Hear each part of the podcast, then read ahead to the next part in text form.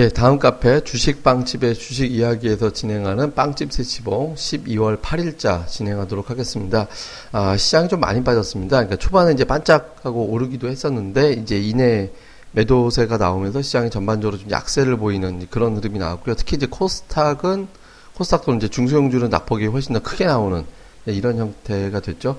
네, 거래소가 처음에 이제 안 빠지고 출발하고 오히려 이제 올라갔던 거는 그러니까 삼성 엔지니어링을 이제 지원한다. 이재용 회장이 이제 유상증자에 참여한다라는 얘기가 나오면서 어, 삼성그룹주가 일제히 좀 올랐고요. 그러니까 삼성그룹이 삼성 엔지니어링 부활하는데 돈이 많이 나가겠구나 이렇게 이제 생각을 했었는데 이재용 부회장이 직접적으로 참여하는 형태가 돼버리니까 거기서 이제 살아나는 그런 형태가 됐죠. 그러면서 삼성그룹주가 올라가면서 지수 자체가 좀 왜곡이 됐고요. 그리고 어저께 제가 아, 마감 방송에서 말씀드렸던 것이 뭐였냐면 외국인들이 막판 선물을 갖다가 들어 올려버리면 그러면 그 다음날 시초가에는 영향을 주게 돼 있다.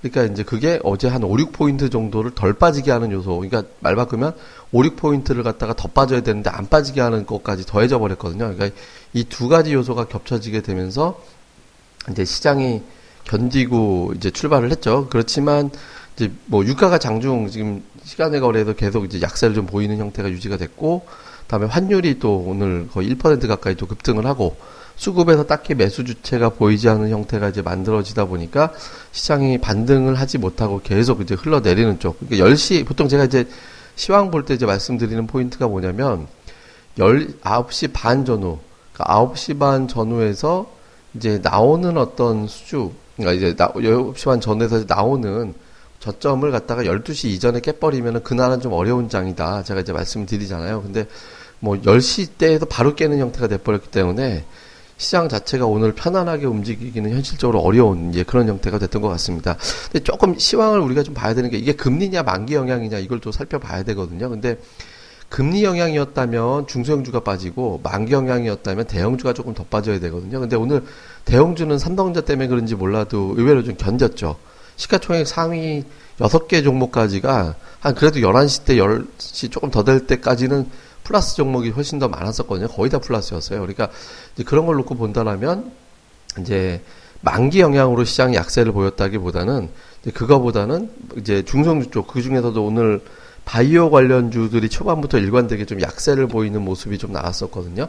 그러니까 바이오가 약했다 이렇게 되고 본다면 이제 금리 인상에 따라서 유동성이 축소될 것이고 유동성이 축소가 되면 자연스럽게 시장에서 어떤 그 성장주에 대한 어떤 베팅이 감소할 것이다 이런 걱정을 했다라는 거잖아요. 이제 그러면서 이제 전체적으로 좀 약세를 보이는 그런 모습이 나왔죠. 그러니까 이게 이제 만기 영향이라면 하루 이틀 지나면 풀리게 되는 건데 만기 때 지나면 금리 인상에 대한 스트레스라면은 시장이 반등이 나왔다가 그 이후에 또 다시 또 이제 눌리게 되는 그런 과정이 좀 나올 수 있죠. 즉 다음 주 FMC 때까지는 화끈하게 올라가기 어렵다라고도 해석이 될 수 있기 때문에 이건 뭐, 뭐 오늘 마감은 이렇게 됐다고 치고 그러니까 내일장 이후에 어떤 이제 반전이 좀 나오는지.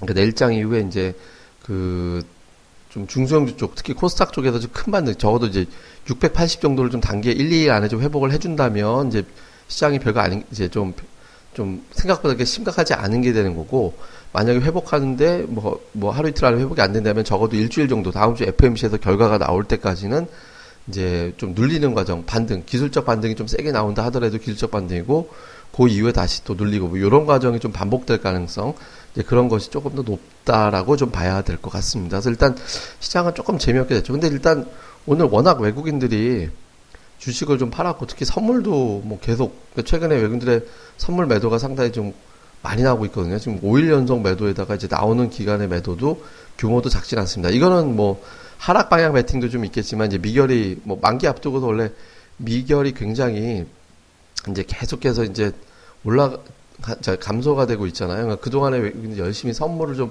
샀던 것들이 있어가지고 선물 매수를 한 것 때문에 이제 생각을 해보고 보면 결과적으로 이제 선물 매수를 갖다가 매도로 바뀌는 과정에서 이제 시황이 또 안 좋을 때 이게 매도가 나오다 보니까 이제 주가가 좀 고전을 하는 그런 모습이 좀 나타나게 된 거죠. 그러니까 이제 선물 매수가 조금 과도하게 쌓였던 게 오히려 지금은 이제 독이 되는 그런 형태가 됐거든요. 그러니까 지금은 외국인 투자자들 선물 매도는 어쨌든 만기 때기 때문에 이제 미결이 감소가 되면서 매도가 기본적으로 나올 수밖에 없는데 새로운 매수가 들어와서 이걸 퉁쳐줘야 되는데 아직 그런 시도도 없고요. 그다음에 조금 외국인들하고 기관들이 좀 여유가 있는 게 지금 포디, 만기 포지션 보면 뭐 2,000포인트 언저리 넘어가지 않는 한 당장은 기관들 외국인들이 다 수익이 나고 있는 자리라고 분석이 되거든요. 지금 합성으로 보면. 그러니까 이게 외국인들 기관들 입장에서는 이제 지수 밀리는 게 그렇게 나쁘진 않죠. 그렇다고 이제 무리하게 너무 빼버리면 또 이제 뭐 일부 옵션에서도 손실 나는 게 좀 있으니까. 근데 어쨌든 전체적으로 보면 외국인들 입장에서도 지금 빠지는 게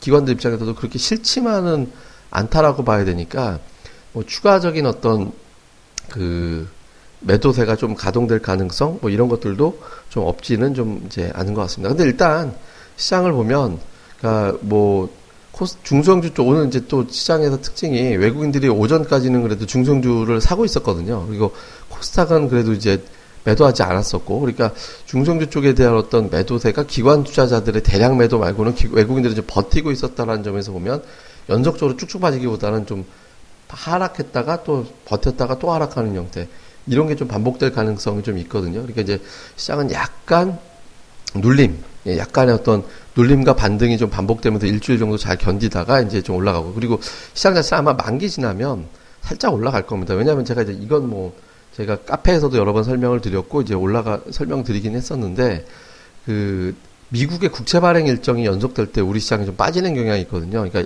화수목 내리 미국의 국채 발행이 있어요. 그러니까 이 국채 발행 일정이 있을 때 우리 시장이 전통적으로 좀 약합니다. 그러니까 일주일에 두 번 이상의 미국의 국채 입찰이 있을 때. 근데 이번 주 세 개가 있기 때문에 제가 주말에 올려드린 주간 증시 브리핑에 보시면은 그런 내용들이 좀 있었잖아요. 그러니까 그런 성격으로 볼 수도 있거든요. 그말 바꾸면 이번 주 지나가면 미국의 국채 발행 일정이 어느 정도 해소가 되거든요. 그러니까 지나가게 되니까 당장은 또 뭐 큰 폭으로 또 약세를 보일 만한 요소가 없게 되는 거죠. 참고로 다음 국채 발행 일정이 다음 주에 하루 하루 있어요. 하루. 다음 주 이제 그다음 주 17일에 한 번 정도 있는 거 말고는 이제 없거든요. 그러니까 일단 이번 주 잘 넘기면 다음 주 물론 FMC가 있으니까 이것도 별도 재료가 되겠지만 다음 주에 조금 시장이 좀 사, 살아날 가능성이 조금 더 높지 않을까 이렇게 봐야 될 것 같습니다. 그래서 단기로는 조금 힘들죠. 종목들 하락폭이 특히 코스닥 중성주는 오늘 2%면 선방한 종목이고 5%면 일반적인 종목이고 7%면 지수보다 좀 센 종목, 세게 빠진 종목이고 이렇게 될 정도로 좀 많이 약해져 있는데 근데 일단 주 후반에 중국의 경기 부양 가능성은 여전히 있다라는 점, 그다음에 그 달러화가 그래도 치솟진 않고 있다라는 점들, 이제 이런 것들을 보면 이제 일방적으로 훅 빠지기보다는 빠졌다 또 쉬었다 할 수 있는 어떤 이제 브레이크 장치는 조금씩은 다 있다라고 봐야 되거든요. 그래서 매도를 만약에 이제 아 나는 현금 만들었어야 되는데 못 만들었어 하시는 분들은 현금을 만들 수 있는 기회는 중간 중간마다 계속 아마 제공이 될 겁니다. 그러니까 이제 그런 기회를 좀 활용하면 되는 거고요. 그, 그리고 또 근본적으로는 이제 FMC 저 빠르면 이제 이번 만기 늦으면 이제 FMC 정도 지나가고 나면 시장의 변동성 이외에 한 차례 정도의 큰 아주 이제 미니 랠리가 나올 가능성이 있거든요. 반등 랠리가. 그 랠리 이후에는 뭐또 이제 연말에 한 번 더 빠졌다가 연초 확 올라갈 것 같은데 이제 그렇게 놓고 본다라면 사실 그냥 좀 기다려 보는 것도 이제 나쁘진 않은 것 같아요. 좀 기다리거나 아니면 난 단기적으로만 좀 운영해야 돼. 좀 시장의 리스크는 극단적으로 싫어하시는 분들이라면 시장이 이렇게 빠졌다가 또 기술적 반등이 또 세게 올라오는 흐름들이 좀 반복적으로 나오게 되니까 그 시점에서 좀 줄이고 나중에 연말 연초에 이제 이것이 에이스다라고 판단되는 종목이 있을 때 그쪽으로 집중 투자하는 방법 뭐 이렇게 이제 소위 말하는 이제 물방이라고 얘기합니다만 이제 비중을 상당히 많이 실는 방법으로 해서 이제 빠르게 어떤 수익률 게임에 합류하는 그런 그림을 그려가시는 게 예, 좋을 것 같습니다.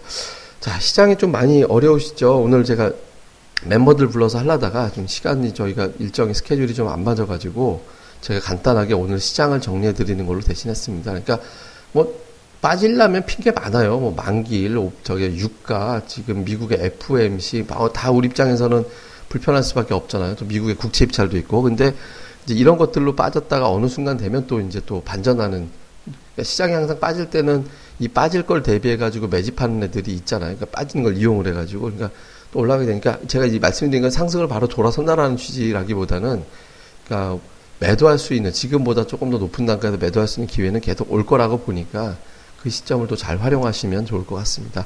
예, 기운들 내시고요. 저희는 또 다, 내일 빵집 세시봉에서 다시 기회에 대해서 좀 뵙도록 하겠습니다. 그리고 저희는 이제 카페, 다음 카페입니다. 그러니까 다음에서 주식 빵집이라고 검색하시면 저희 카페 오실 수 있고요. 장중에 스파시왕이라든가 주식 이론 강좌, 그다음에 주식에 대한 다양한 공부 다 하고 있으니까요. 저희 카페로 오셔가지고 또 많이들 뵀으면 좋겠습니다. 다음 카페입니다. 다음 카페 주식빵집의 주식 이야기에서 뵙겠습니다. 자, 그러면 빵집 세시봉 12월 8일자 마무리하겠습니다. 예, 감사합니다.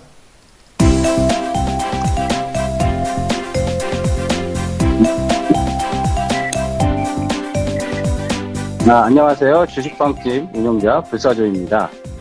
주식 투자하기 참 답답하시죠? 어, 공부하자니 배울 곳이 마땅치 않고 또 여기저기 이상한 광고에 혹해서 가입했다가 낭패만 당하고 이런 답답한 투자자분들을 위해 저희가 VIP 빵집을 열었습니다. 어, 실전 투자대 1위 출신의 공략줄 발급법, 차트 전문가의 매매 극소, 시황 전문가의 쉽게 이해되는 오늘장 브리핑, 그리고 저희 멤버가 직접 탐방해서 알아낸 다양한 기업 정보를 정리해 드립니다.